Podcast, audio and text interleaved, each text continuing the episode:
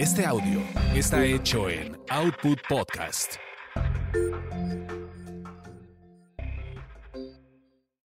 Gil Barrera presenta Quizá hablemos de ti, el único podcast con chismes serios del espectáculo, con Joel O'Farrilli, Ernesto Buitrón, Carlos H. Mendoza, Sebastián Reséndiz, Jorge Soltero, Sebastián de Villafranca y, si el presupuesto y la inflación lo permiten, Ivonne de los Ríos.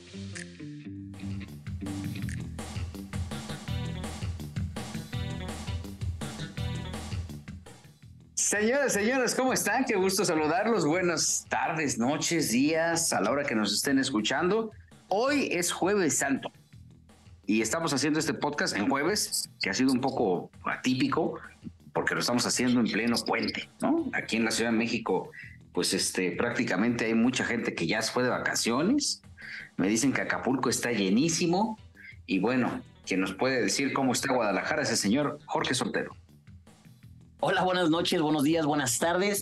Pues Guadalajara está extraño, porque de repente hay ciertas horas donde dices el tráfico no disminuyó, pero de pronto, o sea, hay horas en las que dices, ay Dios, ¿dónde está la gente? Hoy, por ejemplo, visité el centro de Guadalajara, llenísimo, mi Gil, porque obviamente hay mucho turismo de ciudad, ¿no? Que no pueden salir por los tiempos. Y hay mucha gente todavía en Guadalajara que aprovechó para ir a la catedral, caminar, comerse el elotito. Aquí en Guadalajara, no sé si en Ciudad de México, pero se usa mucho la onda de las empanadas de 1000 sabores. Entonces aquí la gente anda, come empanadas. Y el que tiene pues prácticamente a dos pasos la procesión de Iztapalapa es el señor Joel O'Farrilli. Hola, ¿qué tal? Y no solamente la procesión, mi querido Gil, Jorgito, sino que hasta un incendio, porque esta noche que estamos grabando el podcast, hubo un incendio aquí en la central de Abastos, en la zona de envases vacíos, se llama. Es básicamente una bodega, ¿no? Yo creo que es de cartones o de plásticos, no sé. Y bueno, pues ahorita están aquí a todo lo que dan trabajando los bomberos, prácticamente aquí en el eje 6, que es el que cruza la central y llega hasta la colonia donde estoy, que está aledaña a la central de Abastos. Pues está desierta, no hay gente. Y de hecho, todo el día aquí en el rumbo no hay gente porque ya todo el mundo o está metido en sus casas o está concentrado en la zona central, en la zona centro de la alcaldía, que es donde se está llevando a cabo esta edición 180 del Vía Crucis. Jorgito, te ibas a decir algo, perdóname. No, nada más que te cuidaras porque eso del humito, o sea, estarlo inhalando es peligrosísimo y malísimo para los salud. Tóxico, sí es cierto. Es buena recomendación. O sea, pero aquí estamos. Sí, muchos casos de que de repente ha habido, bueno, aquí en Guadalajara hay gente que vive cerca de algún bosque o algo por el estilo, y en la mañana se levantan, pero esas gargantas cerradas, y eso es lo menos, ¿eh? Si el pulmón se llena de humo, es peligrosísimo. Pero además parece que en muchos lados no salió la gente. Yo fui a ver Mario Bros. Uf, buenísima. Y sí, está muy divertida en esta plaza que está en Coyoacán, Mítica se llama. Uh-huh. Y la oye, verdad, que es pet friendly esa plaza, me dijeron, ¿es cierto? Sí, hay un montón de perros y gatos. Bueno, no, perros sobre todo, ¿no? Sí. Iba a atacar a uno de nuestros compañeros, pero no está. Entonces, pues bueno, pues ahí estuve, yo fui a ver esa obra y pues la verdad es que digo, no, de esa película, y pues la verdad es que película. Sí, y pues estuvo muy entretenido, pero estaba llenísimo todo, era imposible, o sea, una cosa ahí, caminando por todos lados, los cines y todo, un montón de gente que yo pensé que ya estaba en Acapulco. Y justamente en Acapulco, en este momento, se está presentando a Alejandro Fernández en la Arena GNP. No sé cómo le fue, espero que le haya ido bien. Es una arena para 17,000 personas. Y hoy iba a presentarse ya, pues calentando motores para su presentación en la Plaza México, en donde me dicen que ya hay un sold out. Sold out. Vaya. La verdad es que yo pensé que le iba a costar trabajo al potrillo porque es un venue poco explorado. O sea, no es que ahí haya eventos cada semana, apenas se está como reactivando y la gente no está muy acostumbrada a ir a ese lugar.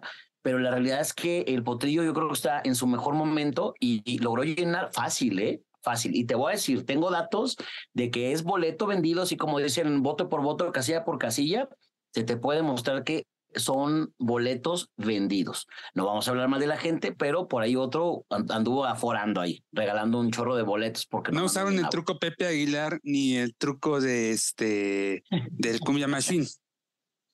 No, fíjate que no, o sea, la verdad es que yo que conozco al management de Alejandro, sí estaban asustadones porque dijeron de que lo llenamos, pero no esperaban tan rápido, Joel, porque pensaron que a ver, hay mucha gente que se avienta al último día o un día antes a comprar boletos, se mete en la página y dice, a ver, vamos a ver, ya sabes, ¿qué onda, Joel? Vamos, sí, cómprate dos, ¿no?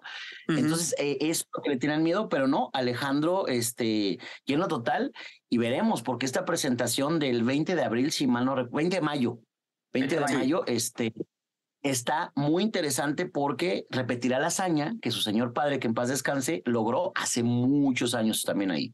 Este show sí es 360, ¿verdad, Gil? Ese sí es 360, de hecho el montaje va a estar como el que hizo don Vicente, con una especie de X monumental, y la verdad es que va a ser una remembranza. Creo que musicalmente tampoco va a meterle tanto rollo, creo que pues va a ser, repetir la tradición. Aquí lo interesante es lo que tú dices, Jorge, la forma en la que vendió, y sobre todo porque Alejandro ha tenido varias presentaciones cerca de la Ciudad de México, va a estar en la Feria de San Marcos, creo que está en Texcoco también. Creo que sí. ¿O no? ¿Sí? Creo que sí. DVD. Va a Puebla también en una fecha cercana a la Plaza México, también estará en la Feria de Puebla. Fíjate, me estoy metiendo a la página de Ticketmaster y no hay un solo boleto para ver a Alejandro Fernández. Qué buena noticia, ¿eh? Me da gusto, ¿eh?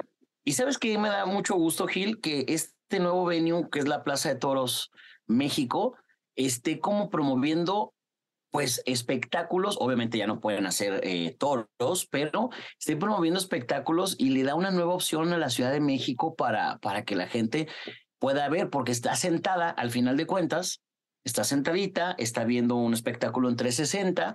El espectáculo de Alejandro, para la gente que nunca ha ido, se divide siempre en dos partes.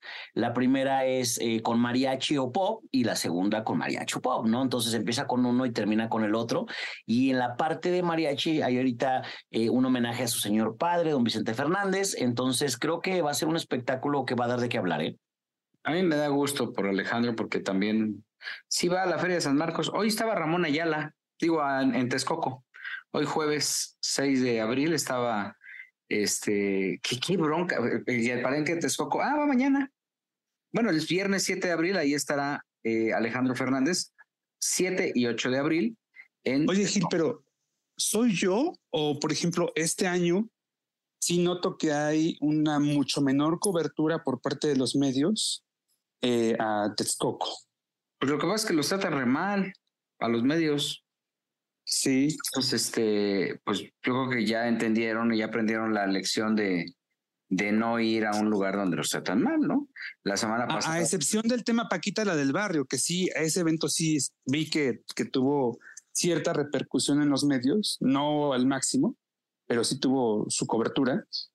De los demás, pues ni me he enterado, ¿eh? No, creo que no hay acceso a los medios, ¿eh? No les están dando mucho vuelo a los medios. Entonces es eso. Mira, mañana. Hay empresarios que andan en ese plan, Joel, Gil, andan en ese plan de que para qué la prensa, bla, bla, bla, y no les interesa. Lo sigue administrando Jorge Luis Cortés, ¿no? El empresario de hace mucho tiempo. Pues sí. Exactamente, ellos siguen. Y luego ahorita con toda la bronca que traen de Jimena Sariñana, de la brutal golpiza que le pusieron a su product manager, pues lo que menos quieren es tener contacto con los medios, ¿no? De hecho, pues no nunca les han importado, la verdad, ¿eh? Pues no. Mira, sé. Con tanta opción, mi Gil, o sea, a lo mejor este año y el próximo y el que sigue no les va a importar, pero santo que no es visto, santo que no es adorado, ¿ok? Ahora la gente va a buscar opciones. Sí, ¿sabes qué? También el rollo de la golpiza yo creo que no es un tema menor, ¿eh? Y yo creo que el gran problema es que tenemos una corta memoria. Pero no, esto ya pasó y pasó el año pasado con Edith Márquez también, con un invitado que llevaron y también lo golpearon tremendamente, terriblemente, ¿eh? Entonces, las cosas no están bien. Nada más que como tenemos una corta memoria, pues ahorita todo el mundo se centró en el tema de Andrés García. No, pero... Claro, oye, pero no han dado una explicación, ¿verdad? La gente de ese palenque. Nadie, ni los palenqueros, ni la administración de la feria, ni las autoridades. No pasa nada. Pues qué terrible. Si eso le pasa a los artistas, Joel, no quiero saber qué le va a pasar al público en alguna ocasión ahí. Es que ese es el tema, lo subestiman y dicen, no va a pasar nada aquí. Estamos, pues como protegidos, ¿no? Sí. Híjole, yo lo que sí creo es que esto va a tener consecuencias muy graves, porque entiendo que ya varios artistas decidieron ya no ir a Texcoco hasta que no se aclare el tema, sobre todo los rock and rolleros. Ellos ya no van a ir. Y luego van a hacer un concierto a beneficio de este chavo, del chavo que desafortunadamente golpearon. Se me escapó su nombre, Luis Miguel, tampoco me acuerdo de su apellido. Van a hacer un concierto a beneficio para alivianarlo y darle, pues, para los gastos y pues, para sacarlo adelante. Entiendo que sí perdió el ojo, la acción de un ojo. Eso es lo que me han estado como... Miguel Melche se llama. Miguel, eso es lo que me han estado comentando. Y bueno, pues, después de la golpiza que le pusieron brutal, de aquí a que se reincorpore, también va a ser un tema, ¿no? Entonces, y pues los señores Cortés no les importa, ellos están en otro rollo, ¿eh? Ellos están en otro, pues, en otro boleto. No es una sola realidad, es que Texcoco, pues, ha dejado de ser garantía de seguridad, ¿no? Y más bien, qué miedo ir a Texcoco, al menos a la feria. Sí, es que sí está feo. Y como que ha sido también en los últimos años, ¿eh? En los últimos años la gente dejó... Yo me acuerdo que la última vez que fui a la feria de Texcoco fue cuando estuvo Luis Miguel. Y ya de ahí ya no regresé. Todavía alcancé yo una buena época de Texcoco, cuando, ya sabes, iba Ana Gabriel, Lupita D'Alessio, Don Vicente, que Don Vicente iba 3 noches, ¿te acuerdas? Uh-huh. Sí. La propia Paquita, la del Barrio, que siempre estaba ahí también, ¿no? Uh-huh. Y era una buena época, te trataban, pues, más o menos bien, como prensa, uh-huh, tenían una salita y, bueno, realmente era un cuartito muy rascuache, pero uh-huh, ahí te sentaban y te llevaban tus agüitas y tus refrescos, ¿no? Y eso, te pasaban al camerino a veces si la artista quería, o a la rejilla a veces, te invitaban a pasar al foro, uh-huh, y ya sabes, 3 canciones para televisión, pero tú podías quedarte como reportero sin bronca alguna. Como reportero sí podías quedarte. Sí. Y de hecho, por ejemplo, en el caso de Vicente Fernández o Juan Gabriel, que eran 2 shows o 3 por temporada, si querías ir a los 3 podías ir sin problema, ¿eh? Sí te daban cabida. Esa parte sí me tocó. Estoy viendo. De eso les hablo todavía hace como, yo creo que unos 12 años o 10 años. Gil. Boletos para ver a Alejandro Fernández el viernes 7 de abril, solamente hay de 1,680. En general están agotados los de 3,900, 2,800 en preferente y 3,920, que es en el área VIP. Entonces, esto es para la fecha del 7 de abril. También estará el 8 de abril. Y bueno, entiendo que, según lo que me está marcando esto, también no hay boletos para el 8 de abril. Ya la plaza de Texcoco la tiene bien dominada, Alejandro, ¿no? Se ha vuelto tradición. Sí. Sí. Yo creo que la Feria de San Marcos, la Feria de León, esta Feria del Caballo, el Palenque de Fiestas de Octubre en Guadalajara. Creo que son así como los que Alejandro le echa más ganitas, ¿eh? No que sí que los demás demerite, pero sabemos que estas ferias son muy importantes, estos palenques también, entonces como que le echa más ganitas. Viene don Lorenzo de Monteclaro también a la Feria de Texcoco, fíjate. Madre santa, sigue vivo el hombre. Sí. Oye, que en Los Ángeles va a estar don Lorenzo, el Mimoso, y Paquita la del Barrio el 22 de abril en el YouTube Theater. Lorenzo de Monteclaro dijiste, ¿vale? ¿Cómo? ¿Perdón? ¿Lorenzo de Monteclaro dijiste? Sí. Es que yo me acuerdo que cuando yo estaba chiquito, mi papá ya lo escuchaba. Sí, tiene claro. 83 años el señor, qué bárbaro. Está entero, ¿eh? Está enterísimo, sí, por lo que veo. Y va a estar, y luego el Ángel Aguilar el domingo 16 de abril, en esto que han ya llamado, sí, tardeada. Pepe el 15 de abril, y bueno, pues Chuli Zárraga también. Y ya empezó también la Feria de Cuernavaca. En la Feria de Cuernavaca este fin de semana, cuando ustedes estén escuchando este podcast, estará, me parece que los Tucanes de Tijuana, en el Palenque.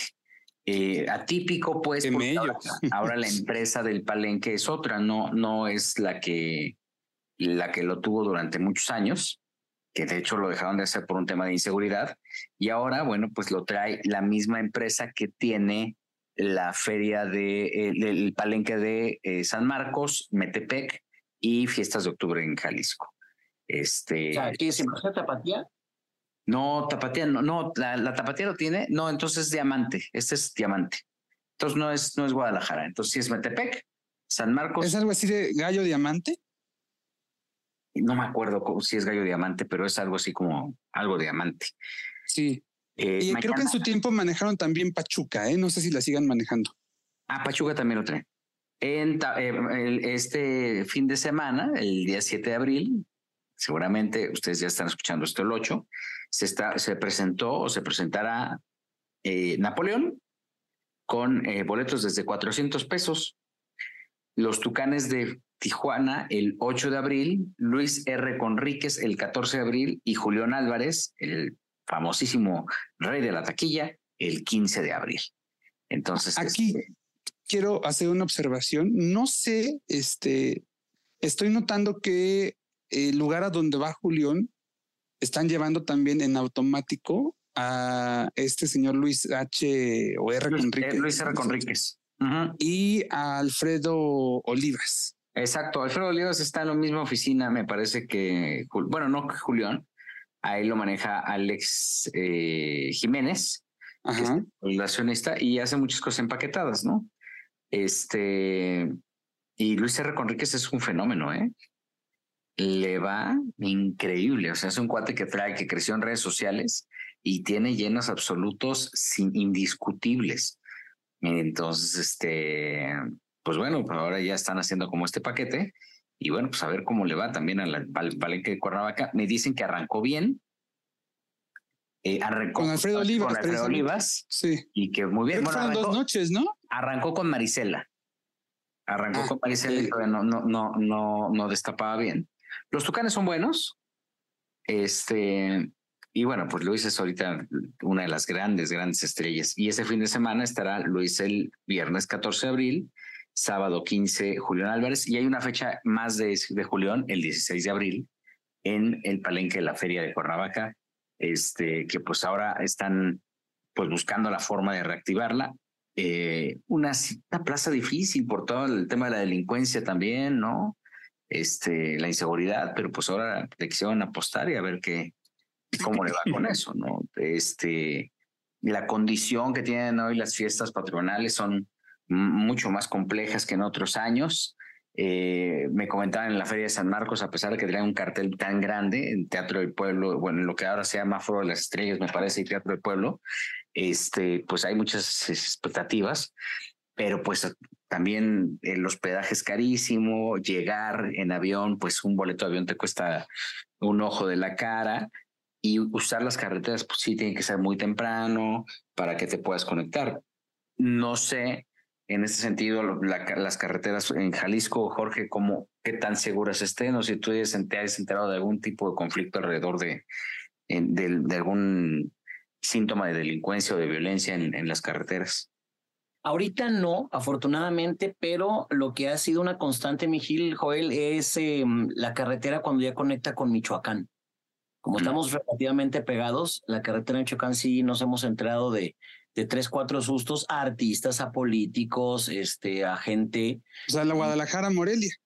la Guadalajara-Morelia, o sea, que muchas veces tienes que agarrar la paralita de Ciudad de México. Sí, pues si vas con llegar por Toluca. Exactamente, tienes que irte con el Jesús en la boca porque ya han bajado 2-3. Afortunadamente no ha pasado mayores, pero sí se dio, acuérdate, cuando que agarraron a tal narco y ya sabes que no puede salir a las carreteras porque hay narcobloqueos e incendian coches y camiones y cosas por el estilo. Pero afortunadamente ahorita como que no ha habido tanto problema. Mi última experiencia en esa carretera fue hace como 5 años. Afortunadamente ya no he tenido necesidad de tomarla, pero es una carretera, para empezar, es muy recta, ¿no? Al menos, pues sí, yo creo que toda la carretera tal cual es recta. Y entonces sí recuerdo que yo creo que en las 6 horas que la circulamos, si nos encontramos probablemente 10 vehículos, fue mucho. Y tú pasabas por las cafeterías o las tienditas de conveniencia, estaban cerradas. Sí, era fuerte. Y nos pasó otra vez en un viaje a Michoacán también, que se descompuso la camioneta de prensa. Y entonces la recomendación fue, paren un coche, sí, el que sea, y váyanse de ahí porque llegando la noche, eran como las 5 de la tarde, cayendo la noche se pone bien feo. Entonces, como puedan, muévanse de ese punto, ¿no?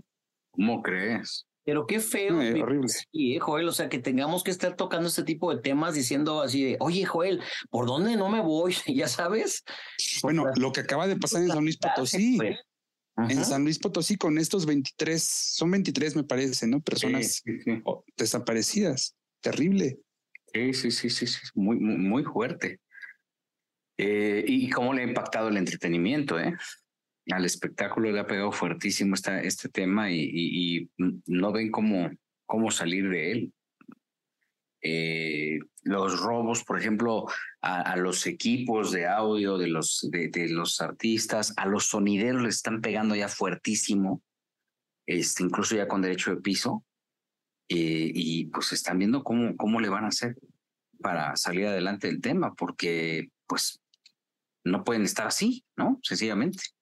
No, pues no pueden estar así. Entonces están buscando la forma de darle la vuelta al asunto y poder pues moverse con tranquilidad, con seguridad. Hay plazas en donde llegan y donde definitivamente los desconocen y les dicen, pues perdóname, pero pues, a mí me vale, tú me das lo que me tengas. De hecho, incluso tengo conocimiento de que ya algunas bandas ya tienen un negociador.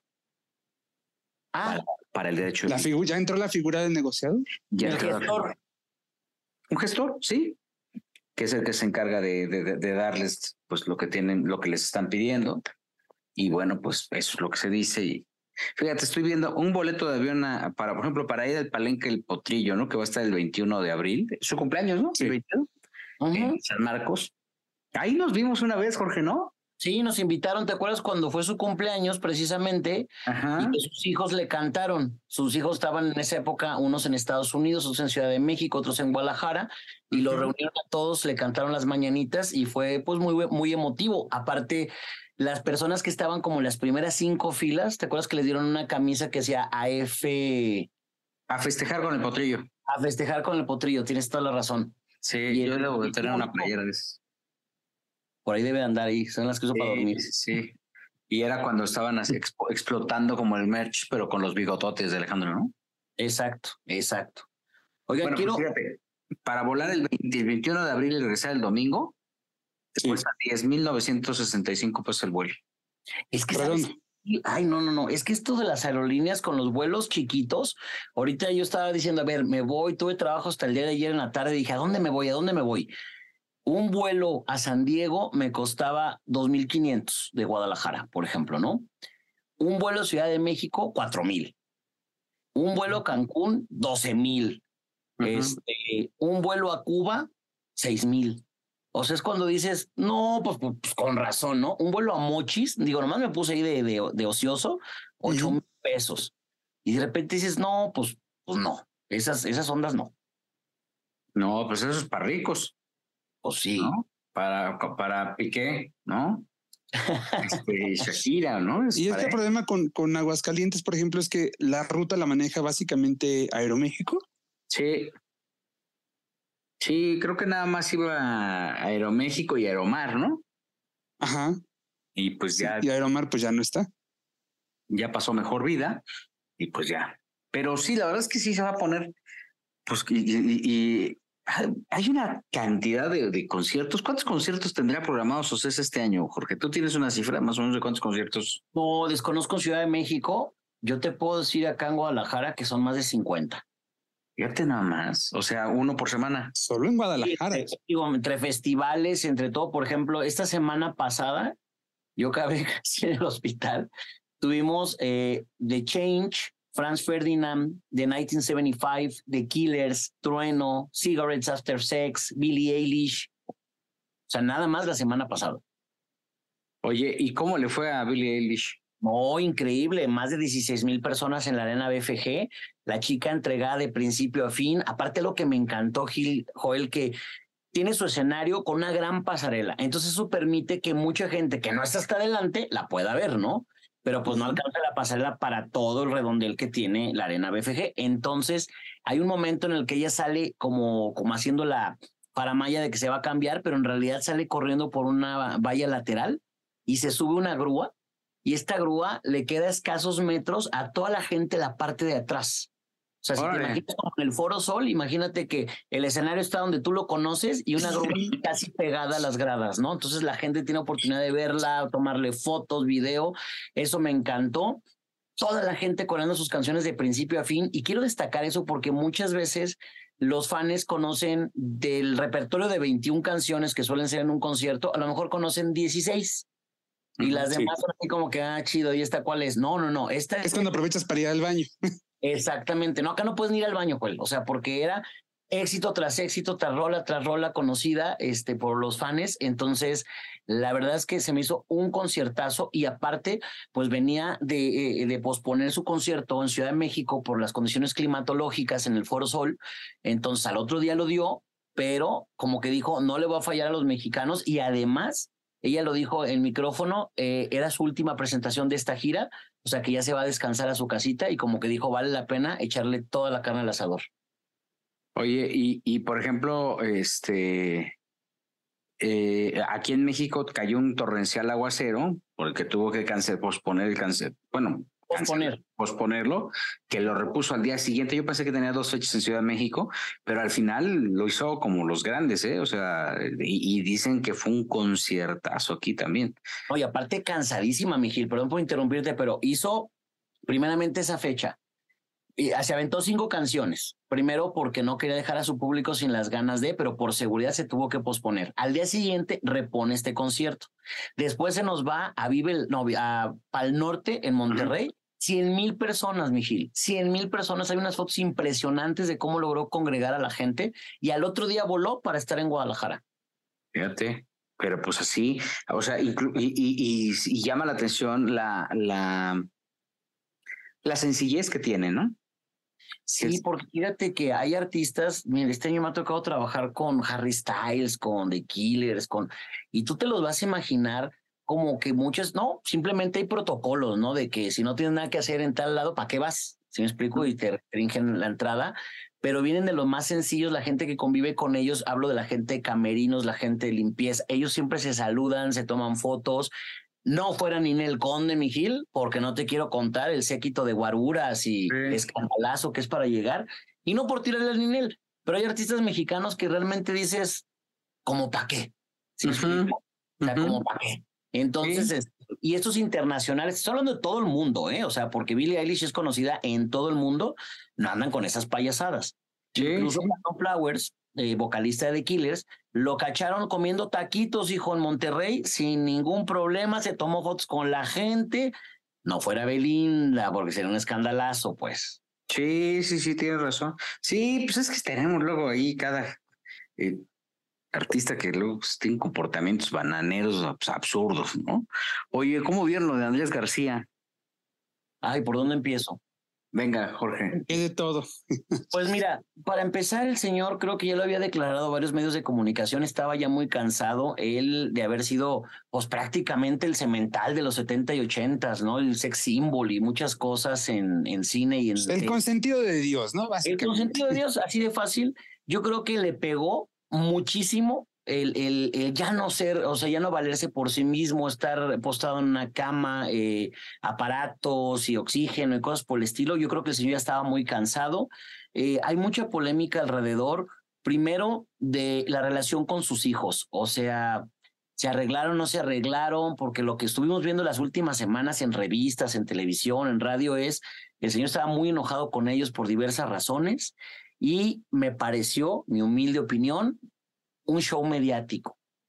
Yo creo que cuando la gente se despide de nosotros y fue tan importante, sí hay que hacerle sus homenajes, hay que atender a la prensa, pero a mí me pareció como que, ay, no, o sea, eso de tener el féretro atrás ahí para todos los enlaces de televisión me pareció un poco, no sé, como fuera de lugar, no sé qué opinan. Venga, Joel. Bueno, yo... sé que el tema del ataúd de fondo que vimos en las entrevistas con Margarita sí puede ser una cosa muy polémica, ¿eh? Al final me parece que es una decisión muy de ellos, ¿no? Yo creo que estos temas, que no es que lo sepa yo, pero simplemente percibo que los platicó la propia Margarita en su momento con Andrés García. ¿Qué pasa? Que Andrés era como demasiado abierto en muchas cosas con la prensa. Uh-huh. Incluso vimos antes de su, bueno, en esta agonía muy lenta con el tema de la cirrosis, vimos pues imágenes, videos de Andrés García desde la cama en un estado pues muy rebasado. Deplorable la palabra. Sí, pues incluso esa la usó el propio Andrés García, ¿no? Sí, la llegó a usar para sí mismo. No quería usarla yo, pero bueno, y entonces siguiendo esa línea no me extraña que ahorita pues tuviéramos ahí el féretro como fondo de las entrevistas. Entonces no se lo critico, insisto, me parece una decisión bastante personal. Veo que mucha gente ha cuestionado o ha criticado a Margarita por haber dado tantas entrevistas el día del funeral o por no estar precisamente como que con cara de duelo o esto, ¿no? Pero insisto, creo que el tema del duelo es una cosa que cada quien vive muy a su forma, muy a su manera. Y si esa fue la forma que tuvo Margarita de vivir ese día, el día de la separación de su pareja de 20 años, bueno, pues si eso le funcionó, al final creo que para ella está bien, ¿no? Y listo. Mira, yo sí creo que armar una producción alrededor de un fallecimiento siempre es complicado, ¿no? Están en un momento muy vulnerable los deudos, ¿no? Entonces no pueden como que estar abiertamente pendientes de qué es lo que pasa. La mesura creo que es muy importante. Cada quien tiene su estilo y cada quien sabe cómo hacer valer la presencia que tienen. Pero yo no me acuerdo a Jacobo Saludos que hacer una entrevista junto a un ataúd. Y digo, hay que respetar niveles. Creo que sí, a la gente le da mucho morbo ver. Pero de la crónica, yo no vi una crónica con ninguno de los compañeros precisa. Quizá, o a lo mejor no la vi por tiempo, pero de qué hay, quién está, el sentir de los deudos. A mí me reportaban que en cierto momento no había gente, o sea, había más medios de comunicación, que amigos, familiares, y creo que al final pues eso no es un buen precedente para perpetuar la memoria de Andrés, su legado, ¿no? Como artista. Ahora, digo también, Gil, espérame. Estamos hablando de que cayó en plenas vacaciones. Sí. Me decían que llegaban, por ejemplo, que de la gente que llegaba, llegaban turistas. Uh-huh. La gente que estaba cerca del lugar. Ellos no están en Acapulco. O sea, ellos están en un lugar a 25 minutos, media hora de Acapulco, de donde está todo el turismo. Es más complejo llegar allá, incluso para los mismos acapulqueños, ¿no? Y en época de vacaciones, de Semana Santa, pues es más complejo todavía. Sin embargo, yo sí creo que todo lo que escuché durante las transmisiones que hicieron, excepto Venga la Alegría, que tomó una actitud creo que mucho más inteligente, porque no se acabaron los argumentos y dijeron, vamos a seguir con el programa. O sea, no se la pasaban diciendo, no, es que era un gran hombre, no, es que no sé qué, y ahora vamos a hablar. Es que debería ser, Miguel. O sea, por ejemplo, yo recuerdo cuando La Oreja, ¿te acuerdas, Joel? Que de repente moría alguien, o cuando salió Gloria Trevi de la cárcel, o cosas por eso, haciendo esos programas especiales de 4 o 5 horas, o sea, donde no terminaba la transmisión. Y yo recuerdo uh-huh. que hay uno de morboso, como dice Gil, viendo, y de pronto era de, Joel, ¿qué nos puedes decir de Gloria? No, pues acaba de salir de la cárcel, estaremos viendo, vamos un corte y regresamos, ¿no? Era todo lo que se decía en el bloque, y luego regresaban, y era como de, pues estamos en una transmisión especial, Pepillo, Flor, no sé quién, bla, bla, bla, bla, bla, y vamos un corte y regresamos. Y era así como de, pues no estás diciendo nada, ¿no? Porque la parte comercial ya estaba pactada, porque el de otro programa duraba poquito o lo que tú quieras. Entonces, pues yo creo que ¿qué más se puede decir? O sea, eso es lo que está pasando. Yo lo que haría como productor es, vamos un enlace cuando haya información. Sí, o sea, pues es que ya no sigues exprimiéndolo, ¿no? Me estaban diciendo que Alejandro Fernández estuvo el fin de... Bueno, lo que estábamos hablando, perdón, que regrese al tema del Botrillo, pero que pidió permiso a su público para cantar Mátalas. Porque sabes que en Chile le fue muy mal con eso. Que está cantando muy bien y que no trae una sola gota de alcohol. Está cumpliendo con lo que dijo de ya aplacarse con el tema del alcohol, ¿no? Sí, la verdad es que... Oye, ¿y llenó? Lleno. Y ahí es 360, o sea, es al centro, abajo sí. Hay lugares y arriba hay lugares también. Tiene muy buena visibilidad la Arena BFG. Bueno, regresando al tema de Andrés García, yo quiero decir varias cosas. Primero, que perdimos un personaje emblemático que me preocupa mucho, que ya no hay como Andrés. Porque no hay como mucho. No, o sea, esa generación... No. Platicábamos otra vez, o sea, pues ya todos están desafortunadamente yendo, ¿no? Sí. Y la verdad es que creo que es muy triste lo que está pasando, ¿no? Que ya empiecen estos vacíos y que no haya artistas nuevos. Imaginemos, no, es que hay muchos nuevos, Gil. El problema es... Bueno, artistas con estas características me refiero. Ah, no. No, estaba viendo, por ejemplo, mira, con todo respeto, y lo quiero mucho y me llevo muy bien con él, Gabriel Soto, pues novela que acaba y novela que empieza, o sea, casi, ¿no? Pero yo no lo veo como ese actor asasasazo, me cae muy bien, insisto, ha hecho papeles dignos en las telenovelas, pero no creo que en 10 años estemos haciendo el homenaje en Bellas Artes para Gabriel Soto, la verdad. Luego, Gabriel Soto trae un personaje en la novela de Rocío Campo, en la quinta entrega de, ¿cómo se va a llamar ahora? Vencer la Culpa. Y y va a ser villano.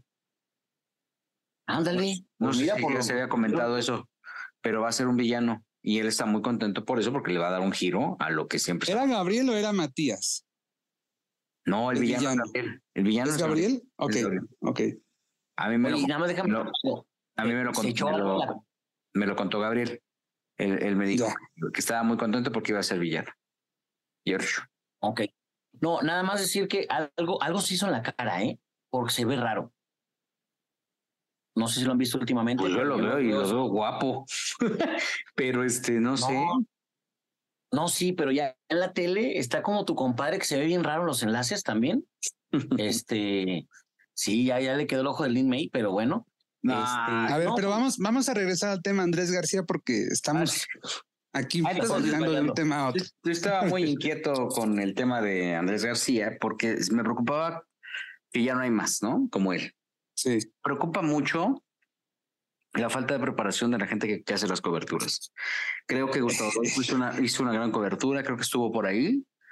Y hicieron una cobertura total porque pues obviamente había gente en el rancho, ¿no? En la casa de don Andrés. Creo que hasta en San Rafael, que no sé para qué lo mandaron ahí, pero pues ahí estuvieron, como si estuviera el arma de Andrés García ahí. Pero creo que hubo una preocupación. Otra vez al programa Hoy lo agarraron en curva y todos estaban de vacaciones. Entonces tuvieron que improvisar y decir, bueno, vamos a abrir señal y todo. Y Venga la Alegría, con toda esta disciplina que traen, y no estoy haciendo una comparativa despectiva de Hoy ni nada, pues sencillamente estaban de vacaciones y pues, tuvieron que abrir un foro y poner ahí al querido Ernesto Buitrón, que creo que hizo un gran papel, pero y pues se fueron apoyando con el burro, ¿no?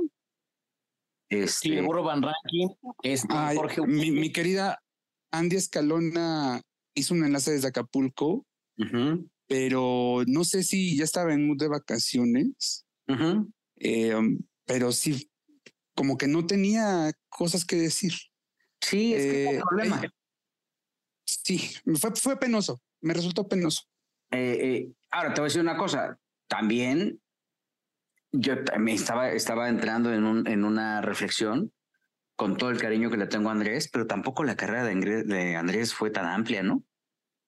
O sea, fuera de todo nadie, el privilegio que son, pues podíamos platicar de él, no sé, pero ya... Estas coberturas eran de las que tenías que llevarte básicamente desde una cuestión anecdótica. Uh-huh. Sí, porque aunque sí hizo muchas películas, más de 100, 106 creo, veintitantas telenovelas y también teatro, pero realmente de trascendencia, pues no fueron tantas, ¿no? Uh-huh, uh-huh. Privilegio de Amar, Tú o Nadie, El Cuerpo del Deseo para Telemundo, Con Toda el Alma en TV Azteca, Mujeres Engañadas, creo que también estuvo ahí, ¿no? Con Laurita León. Sí. Y películas, bueno, pues también contaditas, ¿no? Pedro Navajas, por supuesto, Chanoc, Betoña Machetes en su momento, ¿no? Decían que eran más de 100 películas, ¿no? 106. Ajá. Pero la verdad es que, pues, si dices, bueno, pues, ¿qué más cuentas de Andrés, no? O sea, tenía su personalidad y tenía un bagaje de declaraciones tan amplio y de anécdotas tan amplio que te permitían, pero artísticamente, cuando vi que no había más argumentos que ir alargando y decir, es que lo de Leo, es que lo de... Y te daban 10 minutos hablando de eso también me preocupó mucho. No, pero sí te daba para hacer otra cosa más, insisto, en el tema anecdótico, nada más que había que prepararse. Bueno, sí. No era una cosa que pudieras improvisar en una hora, porque no era... ¿Sabes cuál es el problema, Gil? Lo noté desde Juan Gabriel. Fíjate, si con un Juan Gabriel a todo mundo nos agarró de bajada y básicamente a todo mundo sacamos el trabajo esa tarde de domingo del Wikipedia, con una figura tan cercana, tan emblemática como Juan Gabriel, pero yo sí vi a titulares ese día leyendo sus textos desde Wikipedia, porque se vio por las tablets, las cámaras lo alcanzaban a agarrar. ¿Qué nos podemos esperar con personajes que probablemente no tuvieron éxitos tan pronunciados, ¿no? como el de Andrés García, por ejemplo? Es que se la pasaban contando anécdotas, ¿no? De hecho, nos pasó a todos. Yo también en Exa hice una reflexión sobre su ausencia y cuando yo estaba pues juntando toda la información que tenía, decía, híjole, es que no tengo más elementos. No. Y entonces es preocupante porque dices, entonces, ¿qué estoy haciendo? Ahora, de bote pronto, ¿no? Ya te pues, pones a rascarle, te empiezas a sacar, más carnita al tema y bueno, pues al final tienes que empezar a contar historias. Lo que también me inquieta es que tenemos muy pocos contadores de historias, ¿no?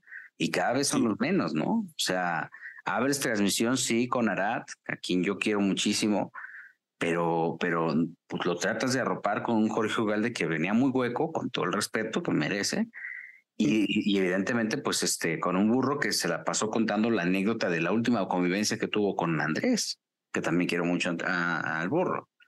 Y Jorge, y bueno, pues Ernesto Buitrón, pues creo que al final sacó la casta y el por qué, pues hoy por hoy Ernesto puede ser uno de los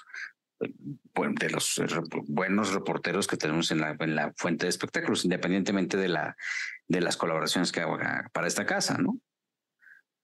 Sí, totalmente. Insisto, era cuestión básicamente de preparación, de investigar mucho, de leer mucho, ¿no? Y de hablar con la gente. Y te apuesto que va a pasar lo mismo cuando se nos vaya otra figura tan emblemática. Es que te apuesto, desafortunadamente, que pasará lo mismo hasta con Silvia Pinal. Uh-huh. ¿No? Sí. ¿Por qué? Porque no nos preparamos. Sí, tienes razón. ¿No? Tienes razón. Pero mira, en Foro TV, por ejemplo, ajá, vi la cobertura que ellos tuvieron. No pudieron dar más que 47 minutos de cobertura continua, porque el tema ya no les dio para más. ¿Mm? Y eso es algo que creo que en Venga la Alegría lo entendieron, ¿eh? Porque yo de repente veía la intervención de Flor con Ricardo Cázares, o Cázares, ¿cómo es? Cázares. Uh-huh. Y y pues en este momento está pasando esto y aquí está la transmisión, y entonces aparecía Gabo Cuevas ahí en el velorio diciendo, pues aquí está, esto es lo que está pasando, y se acabó, ¿no? Pero no inflaron más el personaje.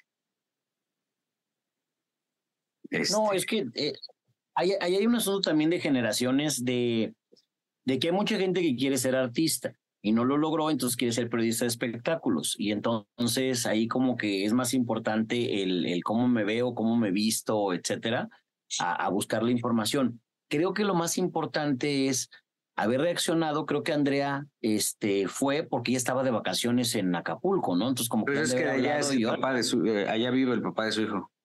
Uh-huh. Ah, pues entonces estaba ahí echando el desayuno cuando le dijeron, lánzate en este momento, porque Andrea iba con el pelo esponjado, o sea, no estaba laciada, no estaba maquillada para televisión o incluso para velorio, pues, ¿no?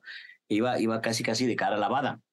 Entonces yo creo que esa es la parte, que debemos de profesionalizar más nuestro trabajo para realmente informar a la gente qué es lo que está sucediendo. Y si no conoces a Andrés García, en ese momento decir, oye, lo vi en Hoy, lo vi en Venga la Alegría, lo vi en Foro TV o en el programa que quieras, y me informé quién fue esta persona tan importante, a lo mejor en su momento de los medios, ¿no?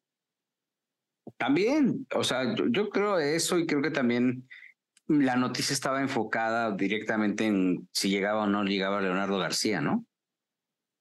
Sí. En la reacción de Margarita Portillo, que qué iba a pasar, que cómo iba a reaccionar, si llegaba o no llegaba, ¿no? La declaración que la misma Margarita dio en torno a que Andrés García, hijo, pues dijo que no tenía dinero para ir porque estaba trabajando. Y bueno, no sé, pero ahora no sé en rating también cómo le vaya, ¿no? Una de esas les va muy bien. Pues pero qué feo que te vaya bien, porque es lo menos peor, no lo mejor. ¿Sí? ¿No crees? Sí. Ahora, también, pues a todos, si bien nos agarró con las manos en la puerta, por ejemplo, TV Novelas va a lanzar un especial digital. Okay. Independientemente de lo que se publicará en la edición de la siguiente semana. Pues ya sabemos que don Andrés no estaba bien.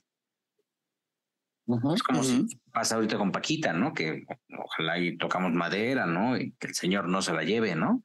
Pero pues ya sabes que ya viene mal, ¿no? Que tiene que algo puede pasar, ¿no? Entonces necesitas. Y ahí, por ejemplo, preparado. Gil, te voy a decir algo. Ahí está más para prepararte sobre el tema Paquita. Ahí está un poco más complicado, porque ahí tienes que escarbarle todavía más. Porque Paquita siempre ha sido muy parca, ¿no? Para sus historias. Sí. Sí. Este tema de su bioserie, por ejemplo, recordarás que realmente no es tan confiable, porque Esta bioserie se sacó básicamente de una entrevista que Paquita dio de 1 hora y media, que en 1 hora y media pues no te puede contar nada, ¿no? Uh-huh. Y entonces ahí sí hay que hacer un trabajo mucho más profundo. Creo que tenemos la responsabilidad de irnos preparando, porque en algún momento, Dios quiera que en mucho tiempo, ¿no? Pero pues va a pasar. Y a quien le toque narrar esa parte, pues tendrá la responsabilidad de ofrecer una buena información. Sí, porque además, ¿qué más dices de Paquita? Sí. Ya se reconoció. No, bueno, es que eso está con la hermana, ver, ¿no? Es que yo recuerdo, mira, para empezar de donde estamos mal, es que yo recuerdo perfecto que en mis inicios había siempre guardias. Te daban a escoger que si la Semana Santa, que si la de Pascua, pero se tenía que quedar todo un equipo completo, o sea, trabajando. Y lo mismo pasaba en Navidad, Año Nuevo, ponle que en verano no hay tanto problema, pero siempre estaba como un equipo trabajando. Desde ahí andamos mal de que ya todo mundo, graben para irnos de vacaciones, pues estamos hartos de trabajar. O sea, eso para empezar. Yo no puedo con eso, de veras, no puedo con ese tema. No, es que ahorita que me quedé, Joel, prendes la tele. No lo entiendo. Y te da hueva, o sea, estar viendo como, ya sabes, los 5 mejores madrazos que nos hemos dado en el año y las 5 mejores escenas de telenovela, y si te das cuenta que es nada más para rellenar tiempo, ¿no? Uh-huh. Entonces dices, bueno, está bien. Entonces, 2, si se supone que eres un jefe de información o un editor o algo por el estilo, deberían de estar diciendo, a ver, señores, perdón, muy a la de la micha, pero están estos personajes que posiblemente nos den una sorpresa. Digo, no se puede predecir la muerte, pero esos personajes ya hay que tenerlos en el radar con su biografía, o échale una leidita a Wikipedia, dijera Joel, por lo menos para que sepan qué hicieron, ¿no? Hay cosas como este niño Caña que pues murió de una manera muy desafortunada y nos agarró todos en curva, pero esa es parte del periodismo, o sea, no te avisan que mañana va a explotar algo, no te avisan que mañana va a haber un algo en la penal o algo por el estilo. Entonces hay que volver a las bases del periodismo. Y pues digo, y están muy conscientes de que hay una audiencia que está pendiente, ¿no? Y que incluso sabe más que nosotros, ¿no? Yo no sé. Ahora, la figura de Andrés trasciende más por controversia, ¿no? Uh-huh. A eso definitivamente. O sea, yo creo que don Andrés García también se lo comió el personaje, Chanoc, hombre viril, el consentido de Dios, etcétera, se lo comió. Y de repente yo recuerdo que mucho tiempo no hizo telenovelas en Televisa porque era imposible hablar con él, Gil. O sea, uh-huh. Y llegaba con pistola a las grabaciones y si no le pagaban tanto prefería mejor no trabajar, y luego todos los romances que tuvo, y siempre que daba entrevistas decía que él le decía a sus mujeres que si esperaban fidelidad que él no se las iba a dar, y así se la fue llevando toda la vida. Entonces luego el pleito con los hijos, etcétera. Entonces sí, pero esos personajes que recurre la prensa porque siempre te van a dar nota de alguna manera. Y primero muy amigo de Palazuelos, luego ya no lo puede ni ver, o sea, ya íbamos todos a preguntarle, ¿pero por qué? Y ya sabes, como que ahí rellenaba tiempo el señor. A mí, por ejemplo, sí me faltaron notitas de color de Andrés, por ejemplo, unas buenas notas de color. No sé si ustedes las hayan visto, de temas como ustedes me van diciendo, a ver, si yo me perdí en las coberturas, no sé, y ustedes sí las vieron. Por ejemplo, los pleitos que tuvo Andrés García a lo largo de los años con muchos famosos, porque eso sí se peleó con varios, con todos, ¿no? Uh-huh. Desde yo recuerdo que en su momento se peleó con Carmelita Salinas, ¿sí? Hubo por ahí una cosilla, un malentendido, no sé, no me acuerdo por qué, eso sí, tengo que confesarlo. Se peleó con María Victoria, se peleó con Ninel Conde. Ah, es cierto. Alguna vez en los 80s le llamó gato al Flaco Ibáñez, por ejemplo, ¿no? Gato no, otra palabra, corriente, eso, le llamo corriente, ¿no? O sea, fue un tipo muy, muy explosivo. Por ejemplo, en las grabaciones tenían que hacer, pues, o sea, si por ejemplo él no estaba de acuerdo con un libreto, pues paraba la grabación y decía, yo no voy a grabar esto, yo no voy a hacer esto, ¿no? Sí. Fuera un programa unitario, que fuera lo que fuera, pues... Y bueno. Este fue el motivo, por ejemplo, por el que él sale de El Peñón del Amaranto, que fue esa novela que hace Víctor Hugo O'Farrill en el 93, con su propia casa de producciones, ¿no? Para Azteca, ¿no? Así es. Y entonces, de pronto creo que le imponen a una directora, Víctor Hugo impone a una directora. Ella empieza a tomar una serie de decisiones, a don Andrés no le parece y se va de la novela, ¿no? La deja. Sí. Entonces, esa nota, por ejemplo, no la vi. No vi una nota tampoco donde hablara sobre los desnudos que hizo, porque también en los 70s, por ejemplo, él se empezó él empezó a mostrarse en estas revistas. Fueron varias las revistas, ¿no? No vi una nota profunda realmente de investigación de la importancia que tuvo Andrés para la carrera de Luis Miguel. Tampoco la vi. Fue todo como que muy de pasadita, ¿no? No vi una nota de lo insólito de Andrés García, que yo no sé si haya sido inventos o verdades que te decía el propio Andrés García, pero como por ejemplo... estaba esta anécdota desde que sus padres, por ejemplo, se hubieran conocido cuando el avión que piloteaba su papá en las épocas de la Guerra Civil va a caer, es derrumbado y va a caer en la casa de la mamá, ¿no? Así es como se conocen sus papás. Como la Mujer Maravilla. Haz de cuenta, sí. O sea, sí. La misma historia, estoy viendo la película. O sea. Una cosa muy, muy curiosa, ¿no? Estamos hablando de los años 30, la Guerra Civil Española. Y bueno, te decía don Andrés que había cazado más de 200 tiburones, que había entrenado hasta pumas, porque incluso algún tiempo fue socio de un zoológico que estaba en la zona de Churubusco, aquí en Ciudad de México, y que ahí le había tocado hacer como que de todo. No vi tampoco la historia de Chanuk, que está un poco fumadona, pero bueno, don Andrés siempre la contaba, que era que cuando era maestro de buceo en Acapulco, años 62, 63, pues de pronto al grupito llegó un señor que era medio marihuano, ¿no? Y les contaba que era escritor del diario Novedades. Ellos no le creían, el grupito de buceo no le creía. Y años después sale Chanuk y se da en historieta, en cómic. Y Chanuk era un personaje igualito a Andrés García. Y entonces en Acapulco se empiezan a rumorar de que Chanuk sí existía y que trabajaba ahí en la escuela de buceo. Muchos famosos empiezan a ir a las brisas, famosos como Frank Sinatra, ¿no? Por ejemplo. Sí. Y entonces el personaje de Chanuk en Andrés García se empieza a volver como medio mito. Les empiezan a comentar a los productores de cine que Chanuk sí existe, que está en Acapulco. Los productores no creen. Esto lo contaba don Andrés, ¿eh? Yo no sé si haya sido cierto o no. Y al final,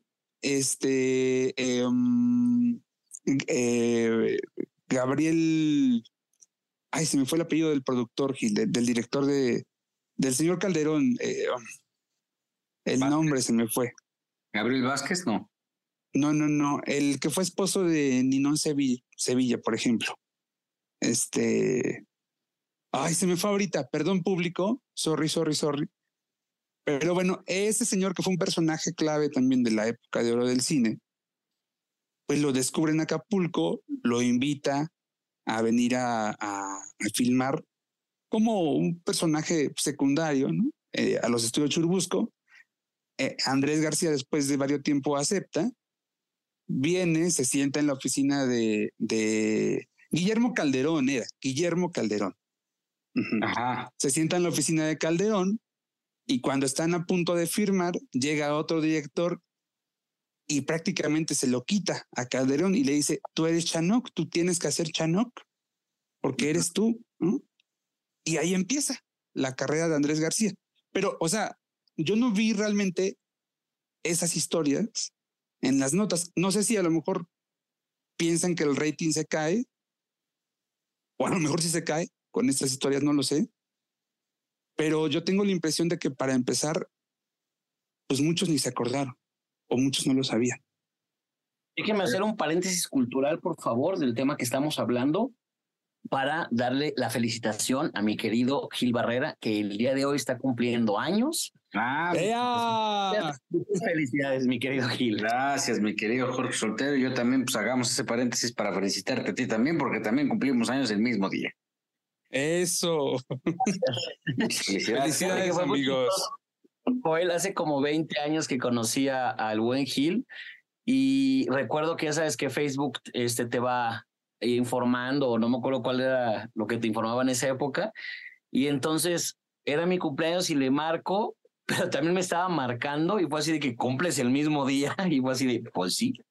Entonces, sí, muchas felicidades, no disfrutas, mi Gil, por favor. Gracias. Es que estamos en el minuto cero, sí, son las 12 de la noche en punto, del viernes 7 de abril, entonces estamos empezando la festejación, festejación oficial de los cumpleaños de mi querido Gilbert y de mi querido Jorge Soltero. Larga vida, muchachos. Gracias. Gracias. Un abrazote. Ya se lo di a Gil el fin de semana pasado, me falta el tuyo, mi Jorgito. Sí. Ahí los vamos acumulando. Que tengo que confesarles que estoy esperando no pasar el peor cumpleaños de mi vida, porque tenía tanto trabajo que ni cuenta me di, la verdad. O sea, que esas veces que vas el veintitantos y dices, ay, mi cumpleaños es hasta el 7 de abril, ¿no? Veintitantos de marzo, y, ay, faltó un chorro, ¿no? Y a la hora ya estaba a la vuelta de la esquina y dije, bueno, me voy a ir a San Diego con unos primos. Y mis primos se fueron de vacaciones. Y entonces dije, bueno, voy a ver a mis papás. Y les hablo a mis papás y se fueron a la playa. Entonces ya no cabía yo tampoco. Y entonces me quedé así como el perro de las dos tortas, así de solito. Dije, está bien. No, hombre, pero tú tienes pues un montón de cuates allá en Guadalajara. Pues, además, si quieres, pues puedes aguantar la fiesta a la pelea de Canelo y ahí vamos. Ahí te festejamos. Bueno, pues ya para cerrar un poquito el tema de Andrés, gracias por los saludos y las felicitaciones. Ya para cerrar el tema de Andrés García, híjole, yo creo que sí merece un gran reconocimiento. Escuché las palabras de Jorge Rivero, que opinó alrededor de Andrés, que Jorge Rivero es un sobreviviente también de esa época, y obviamente pues lo que él dijo respetuosamente es que sí, se estaba cerrando el ciclo de una etapa importantísima en el entretenimiento, y le doy la razón. La partida de Andrés nos debe de dejar muy claro que tenemos que enfocarnos en buscar nuevas estrellas, porque si no, luego ¿de quién vamos a hablar? Sí. Oh. Oye, ¿vieron lo de Karol G? Sí, está tremendo. Está enojada. Yo no creo en la historia de las revistas que haya pasado esto de esta manera y que la revista haya bajado de Instagram. Bueno, vamos primero poniendo en contexto al público. Resulta que una editorial que es GQ busca a Karol G, le ofrece la portada, ella acepta, se hacen las fotografías. Yo me imagino que por contrato se le deben de mandar un par de fotografías para que ella escoja la portada, y no le gustó el retoque que le hicieron, porque dice a través de un comunicado en Instagram que ella está muy feliz con su cuerpo y que le parece una ofensa que, pese a que ella dijo que no le gustaban esas fotografías tan editadas, la revista decidió mostrarlas en sus redes sociales, entonces que no la representaban y pues que no estaba contenta. Y entonces pues la revista hace lo propio, las baja, pero tú que eres editor de revistas, Miguel, capaz que ya la mandaron a imprimir tú. Híjole, pues si la mandaron a imprimir va a ser una bronca. Digo, no sé cuántas impriman, no creo que sean muchas, pero aún así es dinero, ¿no? Entonces, pues hay que esperar a ver cómo van a reaccionar. Creo que sí es muy lamentable lo que les pasó.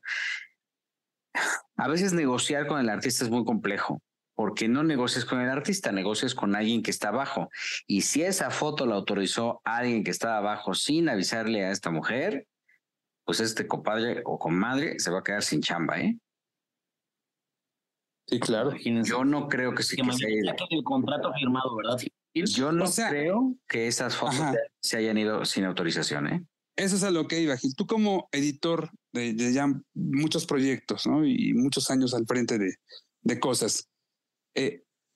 Sí nos puedes decir que lo más probable es que esa foto contó con la autorización de alguien del equipo, al menos, del equipo de Carol. Yo creo que sí, ¿eh? Yo creo que esa foto no se movió sola y no llegó ahí con y más con un título con estas características, ¿no? GQ es muy negociador y conciliador con sus artistas, con la gente que presenta en portada. Entonces yo creo que a lo mejor la última en enterarse fue Carol. Y bueno, pues ahorita traen esa broncota, a ver qué van a hacer. Y obviamente, fíjate que yo tuve apenas un tema con un publirelacionista que se llama Manuel Vera, entiendo, que también aparentemente no tuvo un comportamiento muy correcto con los reporteros de TV y novelas. Y nosotros describimos cuál había sido la situación. Después hablé con él. Vi la nota. Hablas de esta visita que hicieron Guainá y su esposa, Lele Pons, a Televisa concretamente. Que de pronto llega este manager, Manuel Vera, y ya de pronto dice, ya fueron muchas fotos, ¿no? Ya no más fotos. Y todo el tiempo, según cuenta la nota que publica TV y Novelas, él se dedicó a bloquear, a obstruir el trabajo del fotógrafo y del reportero o reportera, no recuerdo qué, de la revista. Sí, y habló y él dijo que estaba pues realmente preocupado porque no había sido así, que la percepción era otra, y bueno, total dio su versión, válida, ¿no? Sí, porque son percepciones al final, ¿no? Y pues al final él dijo, no, es que yo llevo muchos años en este tema y cuido mucho la imagen de mi gente y pues lo que menos quiero es tener un conflicto con la prensa, pero tampoco que se malinterprete lo que yo hago, y etcétera, etcétera, etcétera, ¿no? Entonces, pues... Habrá que preguntarle qué es para él cuidar la imagen de su gente. Sí, o sea, a veces sí decían, pues es que sí hicieron varias fotos y a lo mejor fueron suficientes. Y él, de alguna manera, lo que argumentaba es que pues se pueden programar las entrevistas, ¿no? Aunque al final, pues hablar con Guainá y con Lele Pons no es tan fácil, ¿no? No están tan disponibles. Cada quien tiene su forma de trabajar y bueno, pues ahí lo entiendes y dices, bueno, pues si tú lo dices, vamos a darte el beneficio de la duda y ya, ¿no? Sin que esto sea pues algo que sea tener un comportamiento servil con los artistas, porque también eso es una realidad. Hay varios programas y varios medios que prácticamente hacen lo que el artista les marca. Digo, es una sociedad, ¿no? Sí. Pero hay unos que dicen, no, yo hago tal cual, o sea, el artista me está diciendo esto y pregunten esto, no pregunten otra cosa. Y se acaba un poquito con esa independencia editorial, ¿no? Sí, es que lo que regularmente pasa, no sé si tú, Jorge, coincidirás, pero en la mayoría de los casos, el RP, que sí, hay que decirlo también, muchas veces es muy soberbio, pero el RP casi siempre actúa con la autorización o el visto bueno de su artista, porque son cosas que se hablan desde el principio, ¿no? ¿Cómo va a ser la dinámica con la prensa? Sí o no dar entrevistas, a quién sí y a quién no, en dónde sí, en dónde no. Y entonces, claro, el RP o el manager tiene la instrucción de entrar al quite para salvar al artista y el artista quede como el buena onda, como el sí quiero, pero no me dejan. Y luego el RP pues quede más como el mala onda, ¿no? No sé si este es el caso, ¿no? Ni idea. Pero también eso es cierto. Sí, pues sí, digo, cada quien habla como le va en la feria, Jorge. A mí me ha tocado estar de los dos lados como fotógrafo y como reportero. Tengo una experiencia con la que no quedé como muy contento con esta chica Andy Benavides de Rey, que recuerdo que íbamos a hacer una portada para una revista de sociales acá en Guadalajara. Y para empezar me hablaron porque en la negociación ellos entendieron que ella iba a aportar las fotografías. Y entonces hubo una llamada esas a las 9 de la mañana nada más para, oye Gil, para checar, ¿no? Te vemos a las 10, ¿verdad? Tú llevas el fotógrafo, ¿verdad? Y entonces fue así de que, claro, por supuesto. Entonces a mí me marcan y ya sabes de que salte donde estés, te esperamos, o sea, en una hora, y tuve que ir a mi casa por mi equipo, llegar, montarme, etcétera. Afortunadamente llegó un poquito tarde, entonces como que me dio oportunidad de montar todo. Y me acuerdo que, bueno, yo soy un influencer y traen manager, asistente, RP, y todos se meten cuando ni saben de fotografía. O sea, para empezar, ¿no? Claro. Ah, sí, entonces, porque hablas eso, perdón, eso es muy, perdón, porque es muy típico eso, que hables algo y que, o que tomes una foto y que luego la gente del artista se ponga a ver la cámara del fotógrafo. Exacto, espérate. A mí me pasó algo que de repente digo, ok, vamos empezando, ¿no? Que porque aparte diario llegan con prisa esta gente, ¿no? Entonces, ya estamos en la suite presidencial del Hotel Presidente Intercontinental. Entonces le digo, ¿te puedes poner acá? Y se me vino un séquito de personas a cuestionarme, Gil, en ese momento, que cuál era mi portafolio. Que si podría por lo menos mostrar mi Instagram, porque pues a Andy Benavides no cualquiera le toma fotografías, ¿no? Ya me conoces, entonces ya te imaginarás cómo me puse. Cuando esa cámara es excelente, han tomado gente como Ricky Martin, como Thalía, Tom Cruise, Brad Pitt, o sea, etcétera, etcétera. Y es así como que dices, neta. Y entonces le digo, no, es que yo no uso portafolio porque no tengo por qué andar mostrando quién soy. Soy Jorge Soltero. Uh-huh. Y se quedaron así como de, ok. Tomé la primer foto, que al final fue la que se quedó como portada, y han decidido que fue a verla y no, wow, me encantó, es que la luz, tu manejo, y no quiero decir que sea el mejor fotógrafo del mundo, porque no lo soy, pero es muy incómodo cuando todo el mundo se quiere meter y todo el mundo quiere opinar, y luego aparte me encanta cuando te dicen, es que las fotos se ven raras. Y yo, ¿raras en qué? Uh-huh. O sea, háblame de diafragma, háblame de lentes, háblame de iluminación, háblame ese tipo, pero se ven raras porque también a veces hay artistas que tienen una pose. Uh-huh.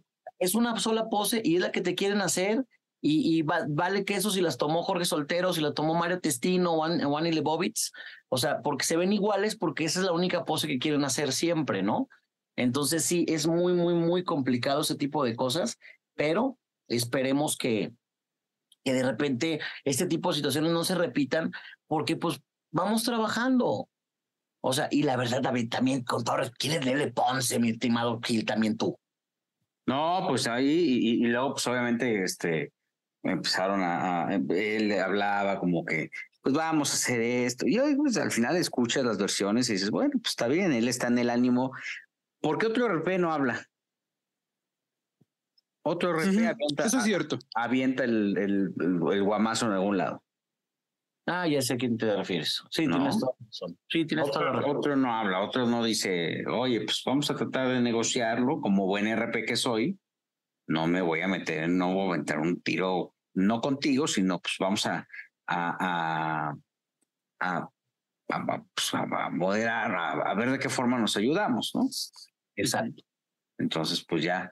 Hoy ojalá no se repita esa situación, porque te digo, para mí creo que últimamente los RP lo que menos hacen es relaciones públicas para los artistas. Escriben los comunicados con los pies, la verdad. En vez de sacarlos en el hoyo, los meten mal, los hunden. Entonces no lo sé. Ibas a cambiar de tema, Miguel, porque quiero comentar algo antes de. A ver, coméntalo. Fíjate que aquí nos despertamos el fin de semana, el domingo, con una noticia muy, muy trágica anunciada por el gobernador del estado de Jalisco, Enrique Alfaro, donde comunicaba que habían encontrado sin vida al señor Raúl Padilla. Ajá. Pues, ¿quién es Raúl Padilla? Raúl Padilla era el presidente de la Feria Internacional del Libro, del Festival Internacional de Cine en Guadalajara, de Papirolas, del Auditorio Telmex, del Teatro Diana, del Conjunto de Artes Escénicas. Es una persona que muchos lo nombran como cacique, porque él tenía un control sobre la Universidad de Guadalajara muy fuerte desde hace muchos años, pero la realidad es que el trabajo que he hecho por la cultura, no tendríamos espacios, mi Gil. El único espacio que existiría, creo que tú que llevas toda la vida en el espectáculo, donde venías antes a los conciertos en Guadalajara, la Plaza de Toros, la Concha Acústica y párale de contar. Sí, claro. Ahorita tendríamos nada más básicamente la Arena BFG, que no se presta para todos los tipos de conciertos que hay, y pues este señor hizo mucho por la cultura. ¿Pero por qué lo traigo a colación? Porque pues al parecer dicen, comentan y platican que su última pareja fue Itatí Cantoral. Entonces, incluso en el programa de primera, el otro que tiene Gustavo Adolfo, el minuto que cambió mi destino, él le cuestiona y habla muy bien de él y todo, pero aquí la comunidad cultural y la universitaria y del espectáculo, pues todo el mundo estaba consternado por esa noticia, se pronunciaron, pero pues Itatí no hizo comentarios. No habló. Nada. No habló del tema. Ahora, él tenía familia, era separado, él estaba divorciado.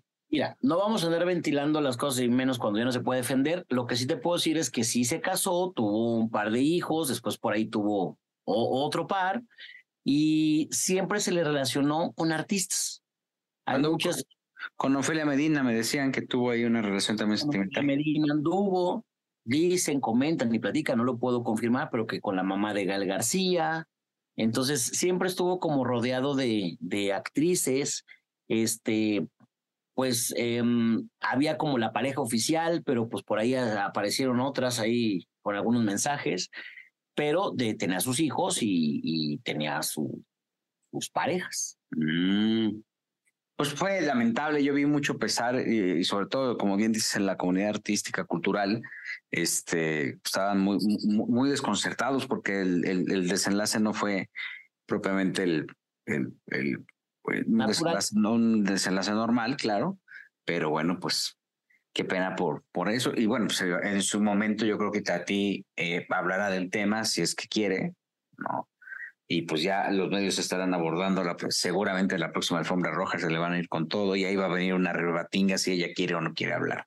Está dando a conocer una chica que se llama Carolina Lerma, que fue víctima de... está poniendo un post en sus redes sociales, en Instagram particularmente, y estoy leyendo que dice: fui víctima de acoso, abuso sexual en más de una ocasión. Mis agresores son Adrián Marcelo, este conductor regiomontano, en febrero del 2022, y Miguel Ángel, no da el nombre del apellido, en marzo de 2019.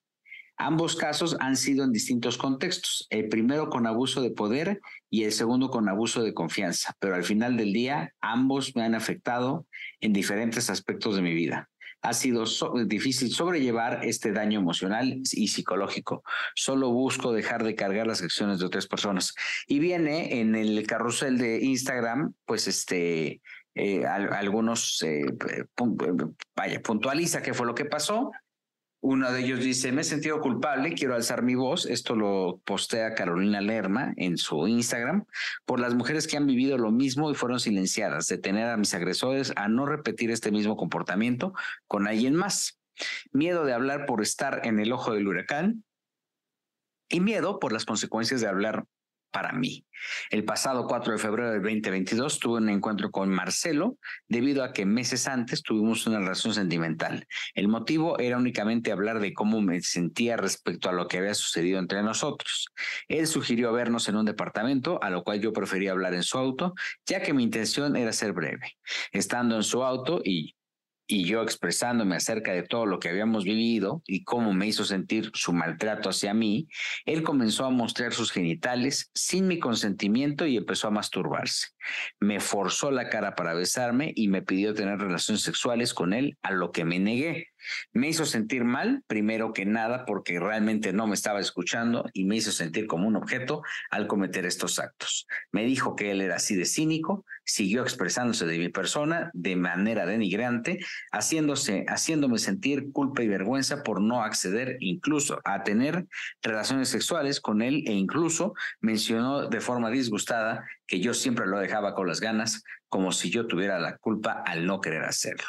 Después de un momento de shock por todo lo que estaba sucediendo desde el inicio, al final pude reaccionar y solo me retiré sin decir una palabra. Y luego habla de este joven Miguel. Perdón. ¿Cuándo dice que fue estos hechos? Esto dice que fue el 4 de febrero del 2022. Ah, ok. Y luego dice de este cuate a quien llama Miguel: durante marzo del 2019 asistí a una fiesta con Miguel, quien era mi mejor amigo de muchos años. En esa fiesta me excedí en el consumo de alcohol. Durante ese momento yo me sentía protegida, ya que me encontraba con personas de confianza. En cierto momento de la noche, Miguel, su amigo, una amiga y yo nos retiramos a otra quinta para poder descansar. Como he mencionado, todos habíamos tomado bastante y solo recuerdo que ya era tarde y me fui a dormir. Lo siguiente es Miguel consternado despertándome con su mano en mi pierna. Recuerdo que solo me repetía que por favor le dijera que no estaba dormida, a lo que mi reacción fue molestarme, pero seguía muy cansada, adormecida y acorralada. Al día siguiente yo estaba confundida, tuve un momento de shock y él se mostraba culpable. Llegué a mi casa y me sentía traicionada, no sabía cómo llevar la situación y bueno, hace toda una descripción de su sentir y obviamente pues un señalamiento directo en cuanto a que pudieran ser presuntos agresores, tanto este amigo que se llama Miguel, que no está abiertamente identificado, y Adrián Marcelo. Y pues seguramente esto empezará a rodar. Carolina Lerma lo posteó prácticamente hace 10 horas y lleva ya 4,251 me gusta y 96 comentarios prácticamente 10 horas después. Aquí la figura principal con el tema de Adrián Marcelo, bueno, pues con este cinismo con el que siempre se mueve, pues ya veremos qué tipo de relevancia, y evidentemente pues también Carolina debe de tener, al tener estos elementos, pues lo mejor, más allá de balconearlo en redes sociales, pues tendría que irse a las instancias jurídicas, ¿no, Joel? Sí, sobre todo porque concretamente con este personaje es demasiado valemadrista, ¿no? Uh-huh. Y es un descaradazo, es un patán, pero un patanazo. Y nada, ¿no? Pues yo recuerdo que en su última polémica, que no me acuerdo ni cuál era, pero bueno. La cachetada de la WWF o la AAA, algo así. No recuerdo si era esa, pero este señor está envuelto en polémica todo el tiempo. Bueno, la cosa es que él dice que a él no le preocupan estas cosas, que porque incluso lo fortalecen, que hasta obtiene más seguidores, ¿no?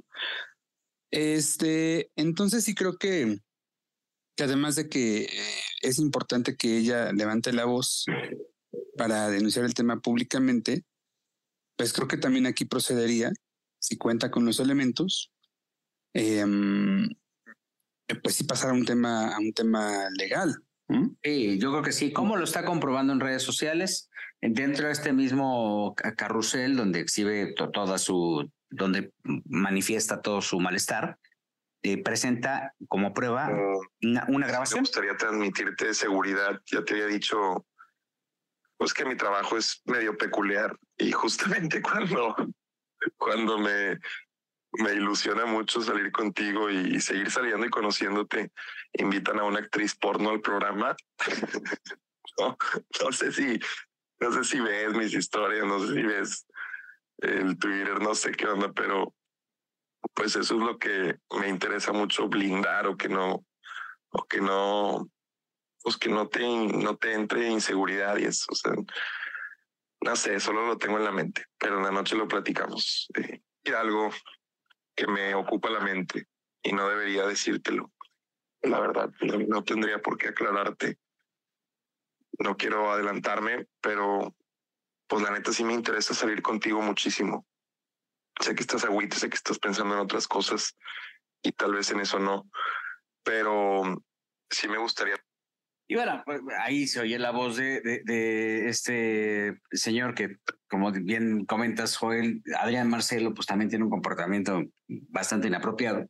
Y bueno, pues hay que ver y hay que analizar a ver si la situación fue consensuada, ¿no? En qué circunstancias. Todo esto que complica tanto las denuncias y que de alguna manera, de acuerdo a testimonios que yo he tenido, pues la gente prefiere hacerlas en redes sociales para generar un daño mucho más profundo que recargarse en la justicia, Jorge. Y es que también, como segundo lo que dice Joel, es un personaje que a mí me caía bien, O sea, porque se me hacía irreverente para la televisión, se me hacía como el nuevo Facundo, por llamarle de alguna manera en su momento. Y me gustaba mucho el programa Es en Serio, y creo que por aquí lo he llegado a comentar. Pero yo no sé si por generar likes o el clickbait, como le llamamos ahora, empezó como a salirse de control este asunto.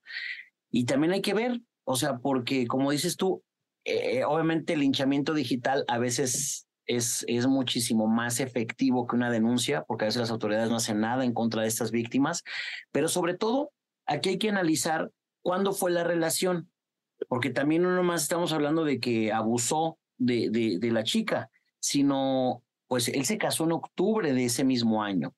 Okay. Estamos hablando que a lo mejor él tenía una relación, o sea, con la que es actualmente su esposa, y además andaba ahí de ojo alegre. Entonces también afecta pues lo que es ahora su matrimonio, ¿no? Porque si se casó en octubre, pues no creo que se hayan conocido en marzo y enamorado en abril y pedir la mano en mayo para casarse en octubre en Cancún, ¿no? Sí. Entonces hay que ver. Y yo sí creo que hay que ponerle un alto, porque hay cosas como que puede confundir. Para empezar, de repente una cosa es la irreverencia, otra cosa es el valemadrismo, como dice Joel, pero el que fomenta ciertas cosas, el que de repente... una vez recuerdo que ahí fue donde ya no me empezó a caer muy bien, hizo como una parodia de que supuestamente lo habían... Él es abiertamente consumidor de ciertas drogas, entonces que lo habían agarrado sus amigos, le habían llevado un anexo y bla, bla, y al final resultó ser una payasada. Entonces creo que con ese tipo de cosas no se juegan, porque sabemos que la drogadicción es una enfermedad para muchas personas que no la libran. Entonces puede confundir también a las nuevas generaciones y no me quiero ver purista, pero sí creo que no puede estar así de que comer, fumar y hacer esto y bla, bla. Creo que no va por ahí. Sí, caray. Pues a ver, ¿en qué acaba esta situación? Y pues hay denuncia, insisto, puede ser consensuado y ahí va a haber un tema que le puede dar un giro. Va a ser difícil probar algo, salvo que esta chica tuviera realmente algún testimonio del momento, ¿no? Porque si no, es lo de siempre, palabra contra palabra. Por eso se recurre al linchamiento digital, Joel, porque desafortunadamente, o sea, hay cosas, por ejemplo, la segunda denuncia, pues ¿cómo va a probar la chava? O sea, hay que ponerse en lugar de la víctima, o sea, no puedes decir, ay, mira, guardé el calzón y aquí estaba. No, pues no puedes. Sí, no. Pero los protocolos para este tipo de casos por parte de las autoridades están todavía muy, muy en pañales, son muy ambiguos. Sí. Y tiene que haber empatía, ¿no? Sí, claro. Tiene que haber empatía. Porque, bueno, pues a ver cómo le va a esta chica que está haciendo esta denuncia y que evidentemente, pues prácticamente va a ser una nota que va a empezar a crecer hasta la siguiente semana. A ver en qué acaba, ¿no? A ver en qué acaba. Oye, Joel, hablábamos de esta quinta propuesta de Rocío Campo, que en términos de audiencia le va súper bien, ¿no? La verdad es que la marca Vencer pues se ha consolidado, para el público me parece que ya pues, le significa un grupo de historias con las que se puede familiarizar, con las que se puede identificar, siempre además con buenos actores, ¿no? Con temas muy actuales, y además bajo la dirección de Benjamín Can, ¿no? Producción de Rocío Campo, y ahorita, bueno, pues sí, acaban de anunciar al elenco principal de esta quinta entrega, Vencer la Culpa, que está integrada por Gil, ayúdame, Gabriela de la Garza, sí. Está también Claudia Martín, está la señora María Sorté y Romina Poza, ¿no? Eso por el lado de las damas, y el elenco masculino es Matías Novoa, Gabriel Soto, que ya lo comentábamos hace algunos minutos, Carlos Ferro y el señorón maestro Juan Carlos Barreto. Claro, sí, la verdad, y ya sabemos que es una garantía absoluta lo que hace Rosy, tiene muy claro la audiencia, pero también el contexto social es importantísimo y creo que sí le puede dar un refresco a las pantallas. Creo que al final también el mensaje ya tan franco por parte de Rosy como productora hacia una comunidad amplia de televidentes también le da mucha legitimidad a lo que ofrece, ¿no? Esta apertura, pero sí la franqueza con la que habla su mismo lenguaje y presenta cada uno de los temas es lo que son factores que le han abierto las puertas y que le dan una fidelidad a esta franquicia del Vencer. Empezó, entiendo, recordarás, Joel, con una sociedad o con alguna asociación, sí, ¿no? Sí, era Fundación Televisa y había otras dos asociaciones que ahorita no me acuerdo cuáles. Ellas fueron las que estuvieron en el primer proyecto, sobre todo, que fue vencer el miedo o el silencio, Gil. Es que ya no me acuerdo cómo quedó. El miedo. Primero era vencer el silencio y creo que terminó en vencer el miedo. Cierto. Ajá. Y sí, así comenzó todo. Era muy... Bueno, Rosy, sabemos, es siempre muy de métodos, muy de estudios de mercado. Sí, se va muy a profundidad.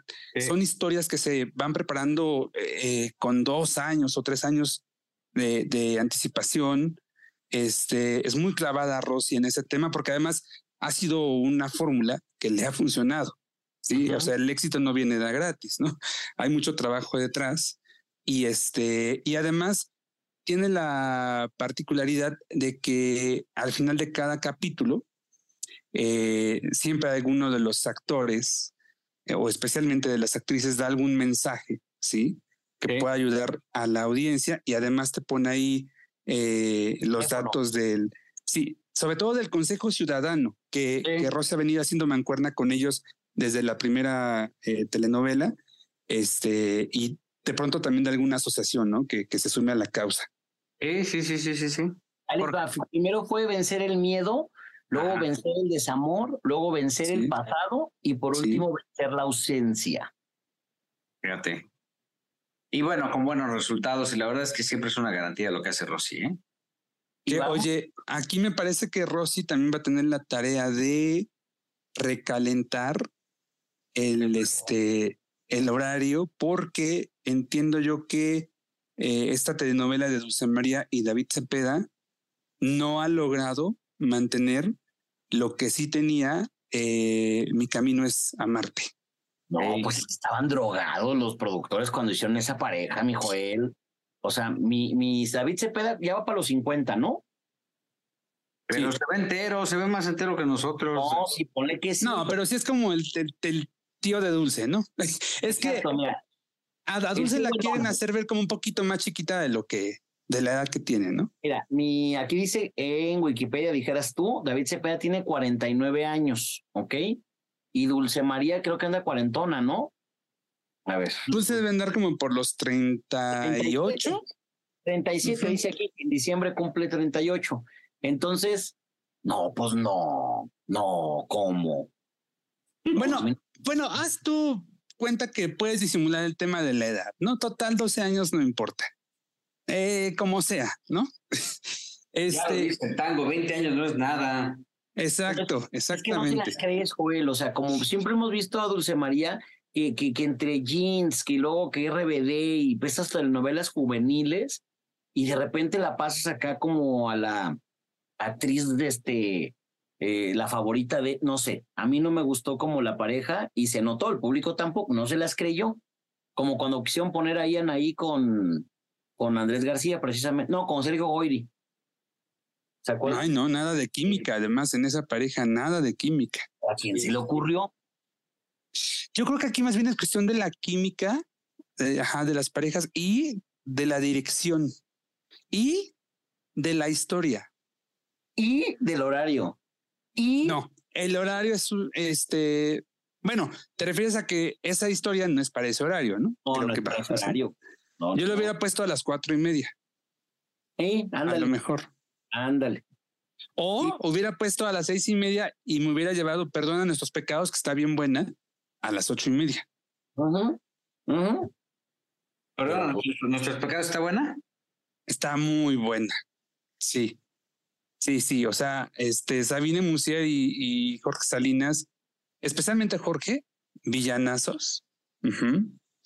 Y bueno, pues Erika Buenfil ahí, ¿no? Son como el sostén de la historia. Están también los protas juveniles, que son Oka Giner y este niño Palomares, Emanuel Palomares, uh-huh, que me gusta lo que hacen, pero uh-huh, no siento que tengan todavía una gran fuerza como protagonistas, ¿no? Pero bueno, ahí van, ahí van. Pero pues si tienes a Erika Buenfil, a Salinas, a Sabine, pues ya te dan algo, ¿no? Hay carnita. Está César Évora, pero no me encanta su personaje, creo que está como muy desaprovechado. Oye, van a pasar la serie de María Félix, ¿no? Empieza el próximo sábado, sí, a las 7 o 7:30 de la noche en Las Estrellas. Que coincide con el cumpleaños de la doña, ¿no? Sí, así es. Este día luctuoso, ¿no? María hubiera cumplido 109 años. Uh-huh. Es su natalicio 109 y estamos en su aniversario luctuoso número 21. Vámonos. Así es. Qué rápido. Ahora, a ver cómo le va, porque en ViX la verdad es que pasó sin pena ni gloria. Sí. Haz de cuenta que no pasó nada. Yo creo que también era como también era proyecto nuevo, tenían que plataforma nueva un poco, sí, o sea, el consumidor de plataformas no es el mismo de televisión abierta, ¿no? Yo creo que ahí puede ser puede ser interesante ver el comportamiento de la audiencia. Ahora no sé qué tan actual María Félix ya, ¿no? Pero pues siempre va a ser una buena alternativa ver este tipo de productos. Creo que a veces hay productos incomprendidos y creo que es uno de ellos, ¿no? Entonces, pero vamos a ver, también N+ va a presentó María, la diva eterna, en donde es una especie de documental en donde hablan de la doña a propósito del aniversario luctuoso. Y bueno, pues el guión lo escribió Marina Stavenhagen, que fue directora de IMCINE. Hace tiempo que no sabía nada de Marina Stavenhagen, fíjate. Sí. Entonces ella es la que hizo esto. Habrá que ver su propuesta, porque también bueno, será porque ahora hay nuevas generaciones y nuevos públicos a los que mostrarle, ¿no? A María, pero en su tiempo, a ustedes dos y a mí, que somos, ahí vamos en la misma generación, ¿no? Ya vimos documentales buenos, algunos medios malos, ¿no? Unas muy buenas entrevistas con María Félix. O sea, es un personaje muy explorado por nuestra generación. Habrá que ver aquí qué enfoque le dio Marina para hacerlo atractivo y novedoso. Eso también es cierto, porque también hay una brecha generacional tremenda, más de 20 años, como comentas, Joel, que a muchos no se acuerdan, ¿eh? Sí. Es el problema, que no están haciendo series rejuveneciendo al personaje un poquito y como que se van al escandalazo, pero pues si no la conoces, o sea, por ejemplo, ahorita, las nuevas generaciones de reporteros, pregúntales 3 películas de Jorge Rivero y no van a saber. Muchísimo menos el público. Es cierto. O sea, ese es un problema que de repente vamos haciendo la diva mexicana y toda esa videoteca que tiene Televisa se debería de aventar un programa Mara Patricia Castañeda los sábados, a lo mejor de recordar así como que con todas esas entrevistas, ese material que nomás está guardado en discos duros. O sea, deberían de empezarlo a sacar y por ejemplo, lo de telenovelas de Aurora Valle me parece muy bueno y está funcionando muy bien. Pues deberían de sacar esas grandes estrellas, ¿no? Desde Verónica Castro. Hay que recordar que Verónica la recuerdan los jóvenes por La Casa de Papel, pero no por las telenovelas de Rosa Salvaje. Ay, qué trauma, yo la recuerdo por Mala Noche, ¿no? Por La Movida, ¿no? Ahí te va, la otra vez llegué, Joel, fíjate que vino Adal Ramones junto con Adrián Uribe a presentar el Champopopos Tour, entonces, sí. Imagínate que me fui a comer con ellos y ya sabes que el tráfico, llegué un poquito tarde a una de mis clases, y entonces le digo a mis alumnos, perdón, es que estaba con Adal Ramones comiendo, bla, bla, bla. Y ya se cuenta, todos mis alumnos así con cara de, ¿con quién? Y yo, Adal Ramones, el monólogo, ya sabes, y... ¿El qué? Y todos se quedan de, ¿quién? Y de repente se levanta un alumno y me dice, es que, profe, yo como que me acuerdo que tenía como 2 o 3 años y que mi jefe me ponía en las piernas para ver la tele en la sala. Y yo así de... ¿Cómo? Ya sabes, así de en qué momento. Y pues otro rollo tiene 20 años que lo quitaron. O sea, nomás para que saquemos cuentas. Todos los chicos que nacieron en el 2000, muchos de ellos no saben quién es Adal Ramones. Claro que no. Medio saben por la academia, medio saben por algún programita por ahí, pero no les tocó estas épocas gloriosas de Adal. Salía a la caída yo... Sí, pues, la brecha generacional cada vez se está haciendo más grande y tampoco tienes de dónde partir, ¿eh? De dónde tomar. Porque, pues, ¿a quién vas a agarrar? ¿A Lisbeth Rodríguez o alguien así? No, pues no. No. No te va a dar para la tele, ¿no? Porque además la tele tiene un patrón muy claro de audiencia. Entonces, pues, yo sí lo veo bien complicado, este esquema. Fíjate que estaba platicando hace poco porque... No sé por qué salió la conversación Diego Verdaguer. Y me contaban que en los últimos días, con el tema del COVID, cuando pierde la vida Diego, fueron pues muy complejos. Pero yo no sabía que una de las últimas personas en que habló con Diego y que lo escuchó notablemente afectado de los pulmones fue Mariano Osorio. Porque Mariano hacían buenos amigos. Era muy cercano a Diego. Y que... también Diego no le contestaba a todo el mundo, porque pues, obviamente, pues imagínate estar ahí gastando los suspiros, ¿no? Y que lo que hizo fue hablar con Mariano, y que Mariano fue pues, prácticamente y probablemente el último comunicador que habló con Diego antes de fallecer. Sí. Entonces, pues bueno. Pues ya casi nos vamos, Joel. ¿Tienes algo? No, pues creo que ya es todo, Miguel, me parece. Hemos soltado casi todo, ¿verdad? Creo. Hemos soltado casi todo. Jorge Soltero. Yo nada más decir que estoy sorprendido del fenómeno que se ha vuelto Morat en este país.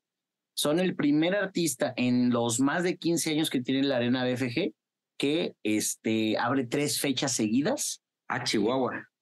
Y me parece un fenómeno. Va a estar a partir del 3 de mayo, el 4 y el 5. Estamos ¿en hablando la Arena?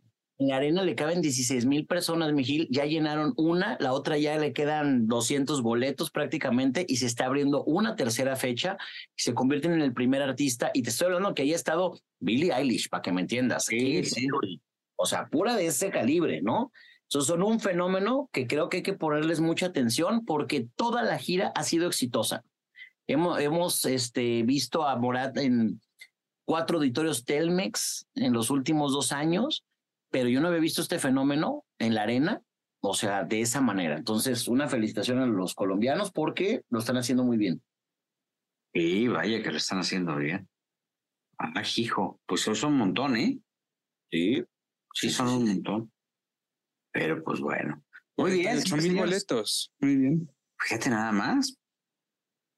Y calladitos, ¿eh?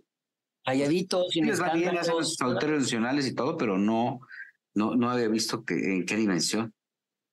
Pero bueno, hoy yo estoy en posibilidad de confirmar que el 4 de mayo inicio un nuevo programa en Bandamax. A ver, ¿de qué se trata? La próxima semana les cuento a detalle. Pues un adelantito más, hombre. Si ya llegaron hasta este espacio del podcast, pues mejor. Les cuento la próxima semana, ¿no? Un detallito más, hombre. Un detallito más. Sé generoso con este público. Va a ser de espectáculos. Y y va a ser conducido por Maricela Harp y este servidor. ¡Wow! ¡Qué pareja, eh! Me gusta. Hacen muy buena química entre tú y Maricela. La verdad es que sí. Oye, que vamos. Por cierto, yo ya no entiendo. ¿Sí andan o no andan Marie Claire con José Manuel? Pues mira, yo ya no lo sé. No, pues yo lo que a mí me ha dicho Marie Claire es que no ha habido una reconciliación al 100%. Ahora, ok, porque, pero ellas siguen hablando y se siguen tratando como, ya sabes, como con hola mi amor, hola mi amor. No, compas. Eso sí pasa. Que no, se dicen mi amor. Sí, pero pues ella me dice mi amor y yo no tengo. José Manuel dice que sí andan, ¿eh? Pues de él eso dice José Manuel, yo no lo voy a contradecir a mi compa José Manuel, pero... Ah, también es tu compa. Pero pues Marie Claire no, tampoco lo acepta. ¿También te dice mi amor a ti? Les voy a contar una anécdota que me pasó con Marie Claire esta semana justamente. Fuimos a cenar, fuimos al cumpleaños, ya para irnos, al cumpleaños de Magda Chiprés, conductora también de Banda Max. Y estábamos en un lugar allá en Polanco, en un lugar de estos carísimos, ¿no? Cenando, y de repente llega el mesero con una cajita de madera. Yo pensé que era la cuenta. Y nos dice, y le dice, Marie Claire estaba justamente sentada a mi izquierda. Y le dice el mesero, oiga, le traigo le mandan esta cajita. Entonces Marie Claire dice, ¿y qué es? Abre la cajita y había adentro las llaves de un Audi. Vamos. Que se lo lleve, que se lo regala el señor que está en aquella mesa. Y todos así de, pues que se lo lleve, que se lo lleve. Y ¿cómo? Pues he tentado. Nadie me lo contó, yo estaba ahí. Y incluso todavía le dije a Marie Claire, yo pensé que hacía verificaciones, ¿no? O que tenía un taller, porque nada de esas, pues nadie le da un coche. No conforme con el Marie Claire, obviamente le dijo, ¿sabes qué? Pues no tengo el gusto de conocerlo y obviamente no le aceptaría un coche ni aunque lo conociera. Y después se acerca el cuate, después del carro le dice no, regresa, se va al mesero y regresa con una botella de Don Periñón. Vámonos. O sea, no de Moet. Don Periñón. No vino tinto de cajita. No espumoso, de esos no. No Moët Chandon, no. Don Periñón, que cuesta en ese lugar, esa botella debe costar 10, 12 mil pesos. Así. Sí, sí. Y entonces le dice, pues ya que no le aceptó el coche, ¿podría usted aceptar una copa de champaña? ¿Podría aceptar esta botella de champaña? Y dice, mira, la verdad es que estamos festejando un cumpleaños, la verdad es que no quisiera aceptártela, ¿no? Pero ya en el cumpleaños, pues, ¿qué tiene, no? No conforme con esto, este cuate llegó y se presentó, era un canadiense. Y entonces empieza a platicar con Marie Claire, medio español y medio en inglés, entonces como que medio le entendíamos todos nosotros y todo el mundo traducíamos y todo, ¿no? Le dijo, oye, yo lo que quiero es conocerte. Y Marie Claire dijo, pues te agradezco mucho, pero pues no te conozco, o sea, ya nos conocimos. Sígueme en Instagram, ¿no? Y si tengo OnlyFans, no, que ahorita no hemos logrado convencer. Pero pues no, o sea. Y entonces cuando se retira como un caballero, este señor canadiense, no recuerdo cómo se llamaba y pues no lo voy a balconear, todavía le dice, permíteme mandarte una segunda botella. No, güey. Y le mandó otra botella de Don Periñón ahí para... Y ustedes bien todos feos, felices, todos felices. Nosotros ahogados, decíamos, no, hombre, pues qué buena onda. Que... Oye, déjame matar la Maricler y mañana nos vamos a Miami. No necesito dólares. Entonces, pero pues es parte del magnetismo que trae la Maricler en esta época, que le está yendo súper bien. Y bueno, pues sí, lo que sí puedo confirmar es que estaremos haciendo un programa los jueves a las 8 de la noche. Ok. Yo la próxima semana, ya para despedirnos, voy a confirmarles el nuevo novio de Aniet Kuburu, ¿ok? Aniet Kuburu trae galán, que no lo quiere aceptar. Ella no publica nada de él, ni fotografías, ni historias, ni nada, pero él sí, y no saben con que es mi amigo. Entonces... Andan de vacaciones juntos, entonces yo les voy a revelar quién es pues digamos el nuevo galancillo, porque todavía no sabemos si novio, si recalentado, si no sabemos qué, pero de que ahí andan. Y miren, nada más a ustedes, porque me caen bien les voy a enseñar. Mira, mi Gil, ahí está, mira. Ahí está la fotito, mira. ¿Tú estás viendo aquí? Sí, sí. Descripción. Ahí se ve amor. Tú descríbesela, Joel. Sí, es una descripción ahí donde está pues, prácticamente ella abrazándolo. ¿A espaldas qué es? ¿Es una iglesia o qué es lo que...? Yo no sé si es la de San Patricio, Nueva York, pero sí están como en el extranjero. No sé si es en Europa. Fíjate bien que sé cómo se ve la mitad, pero están en Europa juntos, al parecer. Son los hijos de ella y toda la cosa, entonces está muy moderno esto. Ok, pues bueno, pues ya la próxima semana platicaremos detalles de esta situación, entre muchas cosas más. Esperemos que ya esté Ernesto Buitrón, Ivón de los Ríos, y Sebastián de Arranca, que ya cada vez veo que lo critican más. Ay, no están así conmigo. Se vuelve el villano preferido, pero bueno, la próxima semana tenemos una... Oye, ¿y Carlos H. Mendoza? ¿Qué onda con Carlos H. Mendoza? Pues es que como ya está cobrando como rico ahora en el... Desde que edita revistas, bueno. Sí, pero bueno, esperemos que ya la próxima semana también estemos prácticamente gran parte del equipo juntos en este espacio que se llama Quizá Hablemos de Ti, un podcast de espectáculos, entretenimiento y mucho más. Y nos despedimos desde Guadalajara, Jalisco, señor Jorge Soltero. Muchas gracias, y sobre todo a ti, Joel y Gil. Iniciar mi cumpleaños con ustedes es súper bonito. Gracias. Joel O'Farrilli. Larga vida, queridos. Gracias por su amistad, por su compañía. Y saben que siempre estoy aquí para ustedes. Y bueno, para toda la gente, que tengan una gran, pero gran semana. Ay, cuídense del calor, por favor. El calor que está haciendo en la Ciudad de México está desbordado. Yo ya encontré unas bermudas que tenía por ahí guardadas. Y ya yo duermo en shorts y me enfermo, me da temperatura. No puedo. Mi nombre es Gil Barrera y les invito a que se la pasen bien, vivan, disfruten.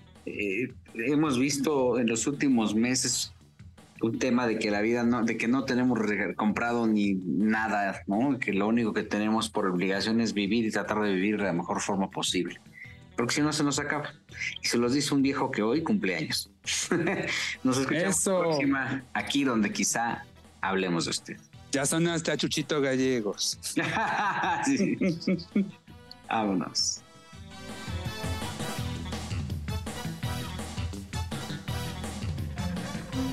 Este audio está hecho en Output Podcast.